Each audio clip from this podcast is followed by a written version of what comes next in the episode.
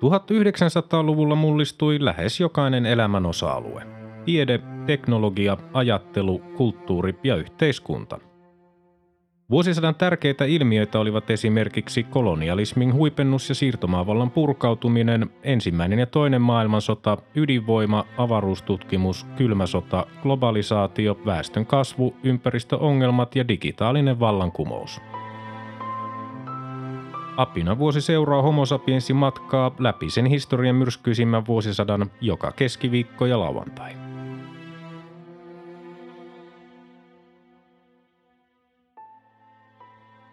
Vuosi 1943. 11. tammikuuta Yhdysvallat ja Britannia luopuivat aluevaatimuksistaan Kiinassa – Kolme päivää myöhemmin, 14. tammikuuta, Yhdysvaltain presidentti Franklin D. Roosevelt matkusti ensimmäisenä USA-presidenttinä lentokoneella. Hän tapasi Winston Churchillin Casablancassa Marokossa. 18. tammikuuta Varsovan geton kansannousu alkoi – 21. tammikuuta edistyspuolueen kansanedustaja, metsätieteilijä ja entinen pääministeri A.K. Kajander kuoli. Hänen tilalleen eduskuntaan tuli professori Kalle Kauppi. Kaksi päivää myöhemmin, 23. tammikuuta, britit valloittivat Tripolin Pohjois-Afrikassa – 27. tammikuuta Yhdysvaltain ensimmäinen omin voimin suoritettu ilmahyökkäys Saksaan. 50 konetta pommitti Wilhelmshavenia. 30. tammikuuta Adolf Hitler siirsi sotalaivaston ylipäällikön suuramiraali Erich Reiderin syrjään ja nimitti tämän tilalle suuramiraali Karl Dönitzin – Seuraavana päivänä 31. tammikuuta Ossi Elstelän ohjaama elokuva Katariina ja Munkkiniemen kreivi sai ensi iltansa. Pääosissa olivat Leif Wager ja Regina Linnanheimo.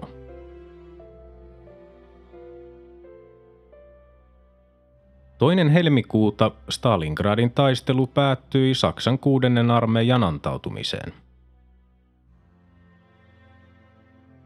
3. helmikuuta päämajassa Mikkelissä pidettiin Suomen ylimmän poliittisen ja sotilasjohdon yhteinen neuvottelu, jossa todettiin, että Suomen oli pyrittävä irti tappiolliselta näyttävästä sodasta, mutta tämän tuli tapahtua mahdollisimman vaarattomasti. Päämajan tiedustelupäällikkö Eversti Aladar Paasonen totesi alustuksessaan Saksan häviävän suursodan ja että Suomi saisi olla tyytyväinen, mikäli se selviäisi sodasta edes vuoden 1940 Moskovan rauhan ehdoin. 9. helmikuuta Yhdysvallat ilmoitti Guadalcanalin valloitetuksi kuusi kuukautisen taistelun jälkeen – 11. helmikuuta Eversti Aladar Paasonen teki eduskunnan ulkoasiainvaliokunnalle selkoa sodan siihen astisesta kulusta ja odotettavissa olevasta kehittymisestä. Monet kansanedustajat syyttivät realistisen selostuksen antanutta Paasosta tappiomielialan lietsomisesta. Kolme päivää myöhemmin, 14. helmikuuta, Neuvostoliitto vapautti Rostovin – 15. helmikuuta Risto Ryti valittiin uudelleen Suomen tasavallan presidentiksi. Vaalin toimittivat vuosien 1937 ja 1940 valitsijamiehet. Seuraavana päivänä 16. helmikuuta Neuvostoliiton talvioffensiivi valloitti jälleen Harkovan – Kaksi päivää myöhemmin, 18. helmikuuta, Saksan propagandaministeri Josef Goebbels julisti niin kutsutun totaalisen sodan. Seuraavana päivänä 19. helmikuuta Kasserinen solan taistelu Rommelin Afrika Korps käynnisti vastahyökkäyksen yhdysvaltalaisjoukkoja vastaan Tunisiassa, Yhdysvaltain ensimmäinen merkittävä häviö. 28. helmikuuta operaatio Gunnerside Norjan vastarinta hyökkäsi raskasvesitehdasta vastaan Vemorkissa. Ensimmäinen maaliskuuta Heinz Guderian nimitettiin Saksan panssarijoukkojen tarkastajaksi. Seuraavana päivänä toinen maaliskuuta Bismarckin meren taistelu Yhdysvaltain ja Australian ilmavoimat tuhosivat japanilaisten täydennyssaattueen. Japani menetti kaikki kahdeksan kuljetusalusta, neljä hävittäjää ja 2890 miestä kuoli. 5. maaliskuuta professori Edwin Linkomies muodosti uuden hallituksen – Isänmaallinen kansanliike jätettiin hallituksen ulkopuolelle ja ulkoministeriksi tuli Rolf Wittingin tilalle Henrik Ramsey. Kaksi päivää myöhemmin, 7. maaliskuuta, Neuvostoliiton korkein neuvosto myönsi Josif Stalinille Neuvostoliiton marsalkan arvonimen. 14. maaliskuuta Risto Orkon ohjaama elokuva Jees ja Just sai ensi-iltansa – Elokuva pohjautui Armas J. Pullan teoksiin ja Pöh sanoi sotamiesryhmy ja Ole viisaasti höperö sanoi vääpeliryhmy. 14-17 maaliskuuta majuri Jukka Puustisen johtama 581 miehen vahvuinen sissiosasto tuhosi Rukajärven suunnalla venäläisen 27. divisioonan Jeljärven huoltotukikohdan ja rautatieasema-alueen. Suomalaisten tappiot retkellä olivat 32 kaatunutta ja vangiksi jäänyttä.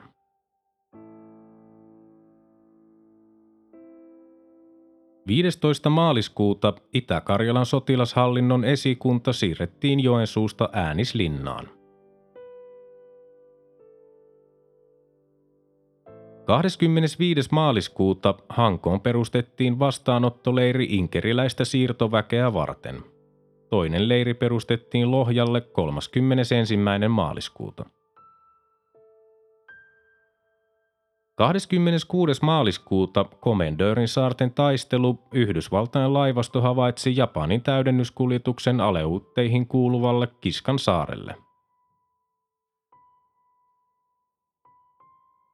29. maaliskuuta ensimmäiset inkeriläiset saapuivat Viron Paldiskista laivalla Hankoon.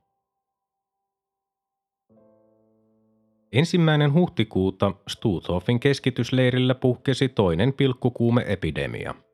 SSN tietojen mukaan kesäkuun puoliväliin mennessä 1100 vankia oli sairaalaparakeissa.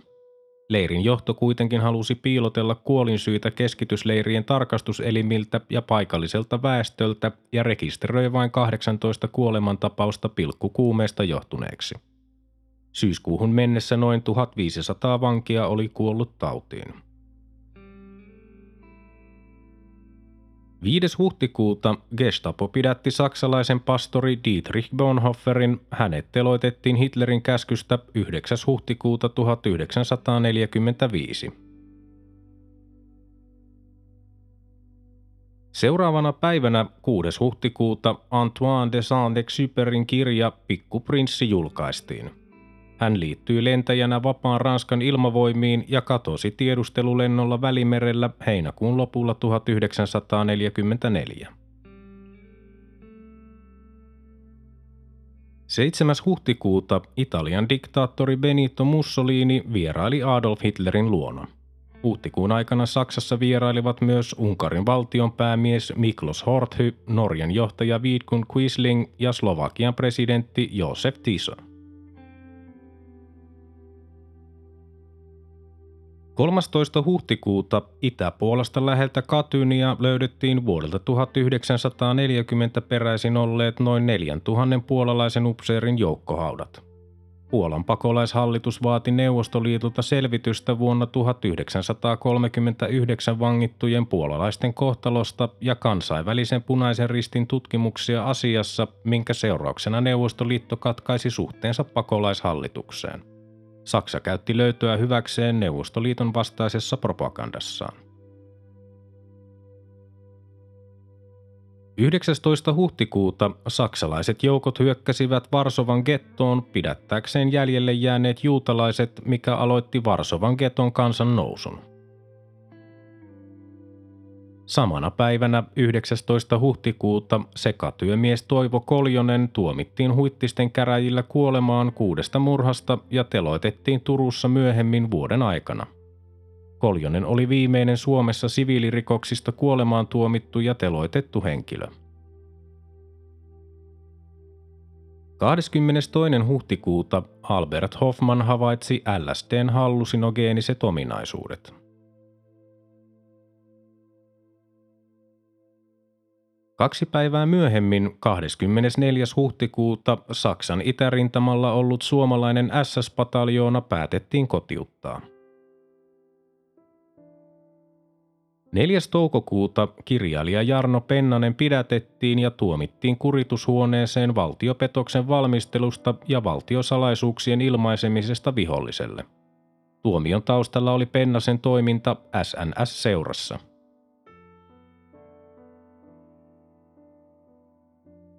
Yhdestoista toukokuuta Yhdysvallat hyökkäsi Attulle aleuteilla karkottaakseen sitä miehittäneet japanilaiset –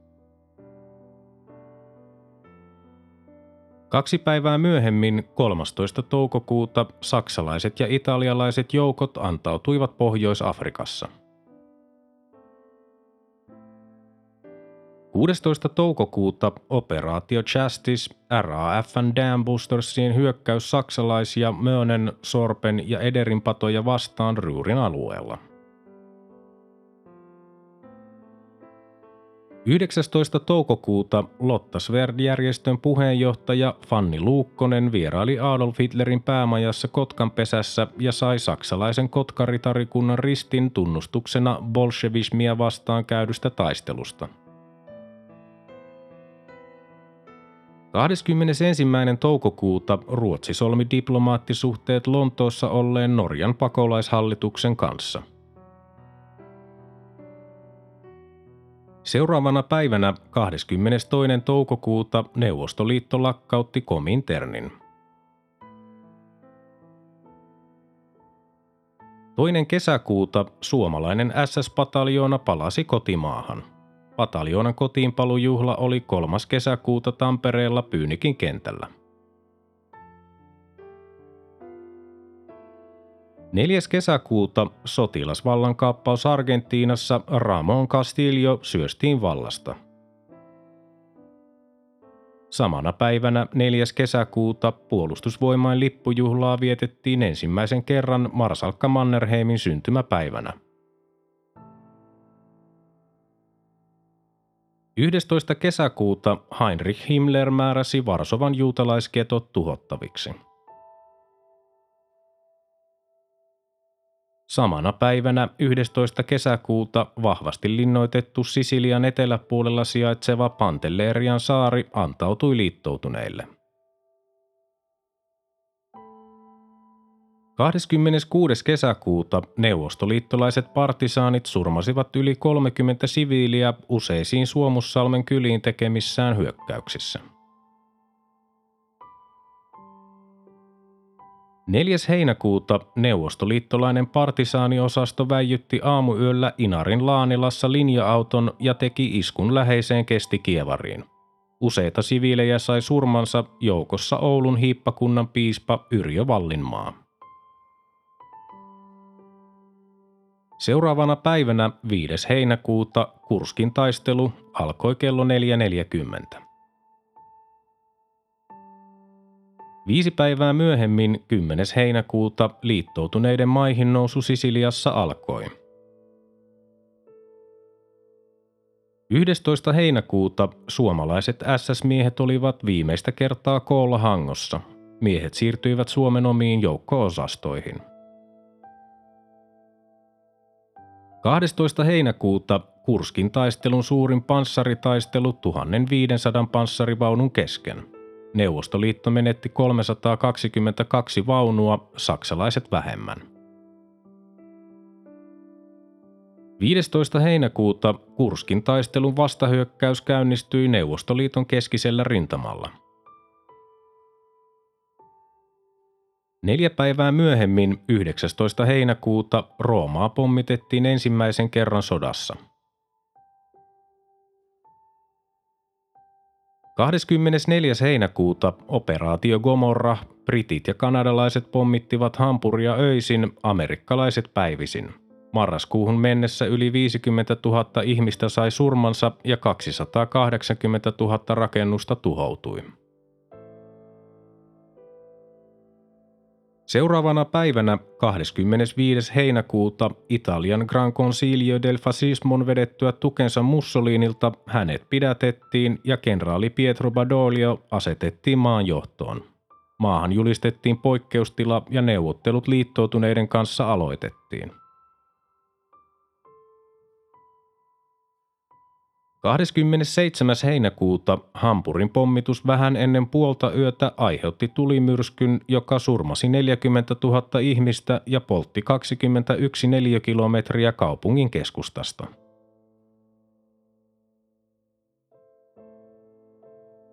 Yhdestoista elokuuta Neuvostoliiton joukot saavuttivat jälleen Harkovan – 13. elokuuta Winston Churchill, Franklin D. Roosevelt ja William Lyon Mackenzie King aloittivat Kepekin ensimmäisen konferenssin. 17. elokuuta USA 7. armeija kenraali George Pattonin komentamana saapui Messinaan.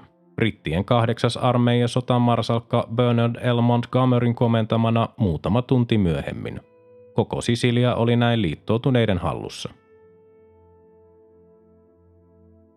Samana päivänä 17. elokuuta Yhdysvaltain ja Kanadan joukot nousivat maihin kiskalle, jonka japanilaiset olivat evakuoineet jo heinäkuussa – 20. elokuuta 33 poliittista vaikuttajaa, niin sanottu rauhan oppositio, jätti presidentti Risto Rytille kirjelmän, jossa vaadittiin pikaista rauhaa. Salaiseksi tarkoitettu kirjelmä vuoti ruotsalaisen Dagens Nyheterin kautta julkisuuteen ja herätti kohun Saksan johdossa – 28. elokuuta Helsingin puhelinyhdistyksen Kasarmikadun toimitalossa räjähti viisi pommia. Pommien asettajia ei saatu selville. Seuraavana päivänä 29. elokuuta saksalaiset hajoittivat Tanskan hallituksen sen kieltäydyttyä rikkomasta lakkoja ja osoitettua tyytymättömyyttä miehitysvaltaa vastaan. 3. syyskuuta liittoutuneet nousivat maihin Italian mantereelle Montgomeryn johdolla. Seuraavana päivänä 4. syyskuuta Josif Stalin rehabilitoi ortodoksisen kirkon. Hän tapasi metropoliitta Sergiuksen, keskusteli tämän kanssa pitkään ystävällisesti ja määräsi pyhän synodin perustettavaksi uudelleen. 8. syyskuuta kenraali Dwight D. Eisenhower ilmoitti Italian antautumisesta. 23. syyskuuta Repubblica Sociale Italiana perustettiin Pohjois-Italiaan johtajanaan saksalaisten kommandojen vapauttama Benito Mussolini. 28. syyskuuta Saksan sodanjohto antoi määräyksen ohje 50, joka käsitti valmistautumisen puolustustoimenpiteisiin siltä varalta, että Suomen puolustus romahtaa ja Neuvostoliitto valtaa Etelä-Suomen, Suomea vastaan käytävän sodan mahdollisuutta ei käskyssä huomioitu. Tällöin puolustus ryhmitettäisiin uudelle linjalle Karessuvanto, Ivalo, Petsamo Petsamo tuli pitää joka tilanteessa, kaivoksesta saatava nikkeli oli elintärkeää Saksan sotateollisuudelle. Samana päivänä 28. syyskuuta Ompeli ja Martta Koskinen teloitettiin Malmilla Helsingin maalaiskunnassa tuomittuna osallistumisesta SKPn maanalaiseen toimintaan. Hän oli viimeinen Suomessa oikeudenpäätöksellä teloitettu nainen – 13. lokakuuta Italian uusi hallitus liittyi liittoutuneisiin ja julisti sodan Saksalle. Seuraavana päivänä 14. lokakuuta Suomessa vierailut saksalainen kenraali Alfred Jodl vaati Suomea taistelemaan Saksan rinnalla sodan loppuun saakka. Samana päivänä 14. lokakuuta Sobiborin tuhoamisleirin juutalaisten vankien onnistui nousta kapinaan.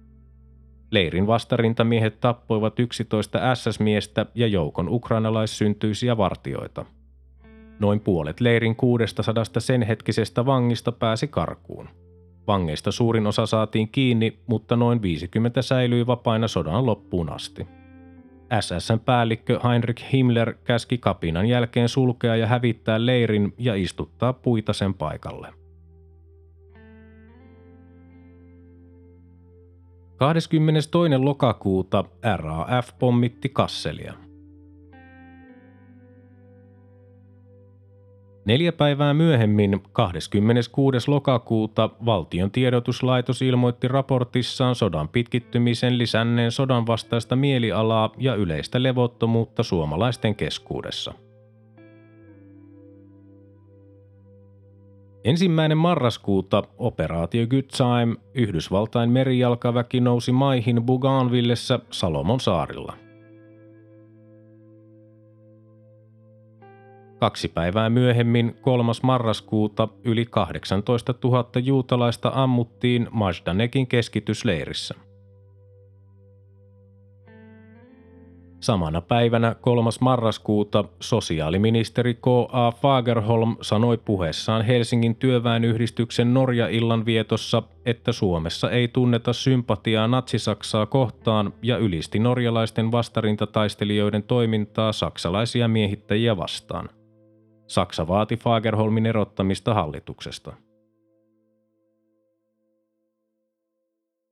15. marraskuuta Heinrich Himmler määräsi romaanit asetettavaksi samalle tasolle kuin juutalaiset ja vietäviksi keskitysleirille – Seuraavana päivänä 16. marraskuuta 160 Yhdysvaltain ilmavoimien pommittajaa iski vesivoimalaitokseen ja raskasvesitehtaalle Norjan Vemorkissa. 18. marraskuuta 440 RAFn pommittajaa iski Berliiniin aiheuttaen vain vähäistä tuhoa ja surmaten 131 ihmistä. RAF menetti yhdeksän konetta.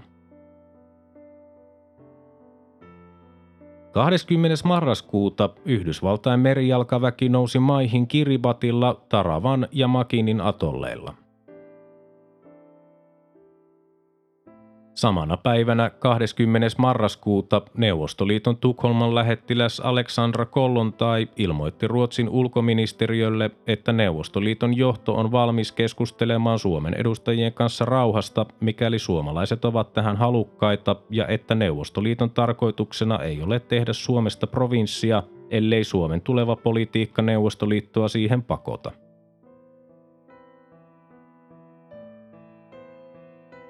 21. marraskuuta höyrylaiva Oulu 2 katosi miehistöineen perämerellä. Seuraavana päivänä 22. marraskuuta Yhdysvaltain presidentti Franklin D. Roosevelt, Ison-Britannian pääministeri Winston Churchill ja Kiinan tasavallan johtaja Chiang Kai-shek tapasivat Kairossa. Samana päivänä 22. marraskuuta ranskalaiset vapauttivat Libanonin hallituksen jäsenet, jotka olivat 1941 julistaneet maan itsenäiseksi. Päivää pidetään maan itsenäisyyden virallisena tunnustuksena. 27. marraskuuta kirjailija Hella Vuolijoki tuomittiin vakoilusta ja maanpetoksesta elinkautiseen kuritushuoneen rangaistukseen. Neuvostoliiton Suomeen desanttina lähettämä Kerttu Nuorteva ja hänen avustajansa Valtteri Teerikangas tuomittiin vakoilusta kuolemaan. Tuomiot lähetettiin sotaylioikeuden vahvistettaviksi, kuolemantuomioita ei kuitenkaan ehditty panna täytäntöön ennen Moskovan välirauhaa. Seuraavana päivänä 28. marraskuuta Teheranin konferenssi Roosevelt, Churchill ja Stalin tapasivat Teheranissa neuvotellakseen sotastrategiasta ja sopivat kesäkuun 1944 maihin noususta Eurooppaan. Ensimmäinen joulukuuta Saksa vaati takeita siitä, ettei Suomi ryhdy Neuvostoliiton kanssa neuvotteluihin erillisrauhasta – Kolme päivää myöhemmin, 4. joulukuuta, Jugoslaaviassa vastarintajohtaja Tito julisti väliaikaisen Jugoslaavian demokraattisen hallituksen perustetuksi. 17. joulukuuta sosiaaliministeri K.A. Fagerholm erosi hallituksesta. 24. joulukuuta kenraali Dwight D. Eisenhower nimitettiin liittoutuneiden ylipäälliköksi. 28. joulukuuta Biskajanlahden taistelu käytiin Britannian kuninkaallisen laivaston risteilijöiden ja Saksan Kriegsmarinen välillä – Seuraavana päivänä 29. joulukuuta Suomi torjui Saksan vaatiman liittosopimuksen. 31. joulukuuta Vuosalmen linja-autoturma.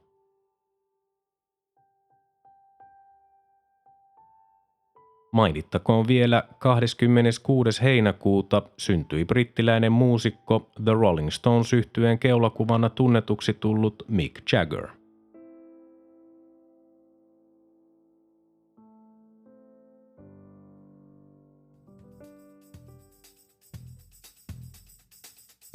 Tämä oli Apinan vuosi. Homo sapiensin seikkailut jatkuvat taas seuraavassa jaksossa. Liitytään mukaan.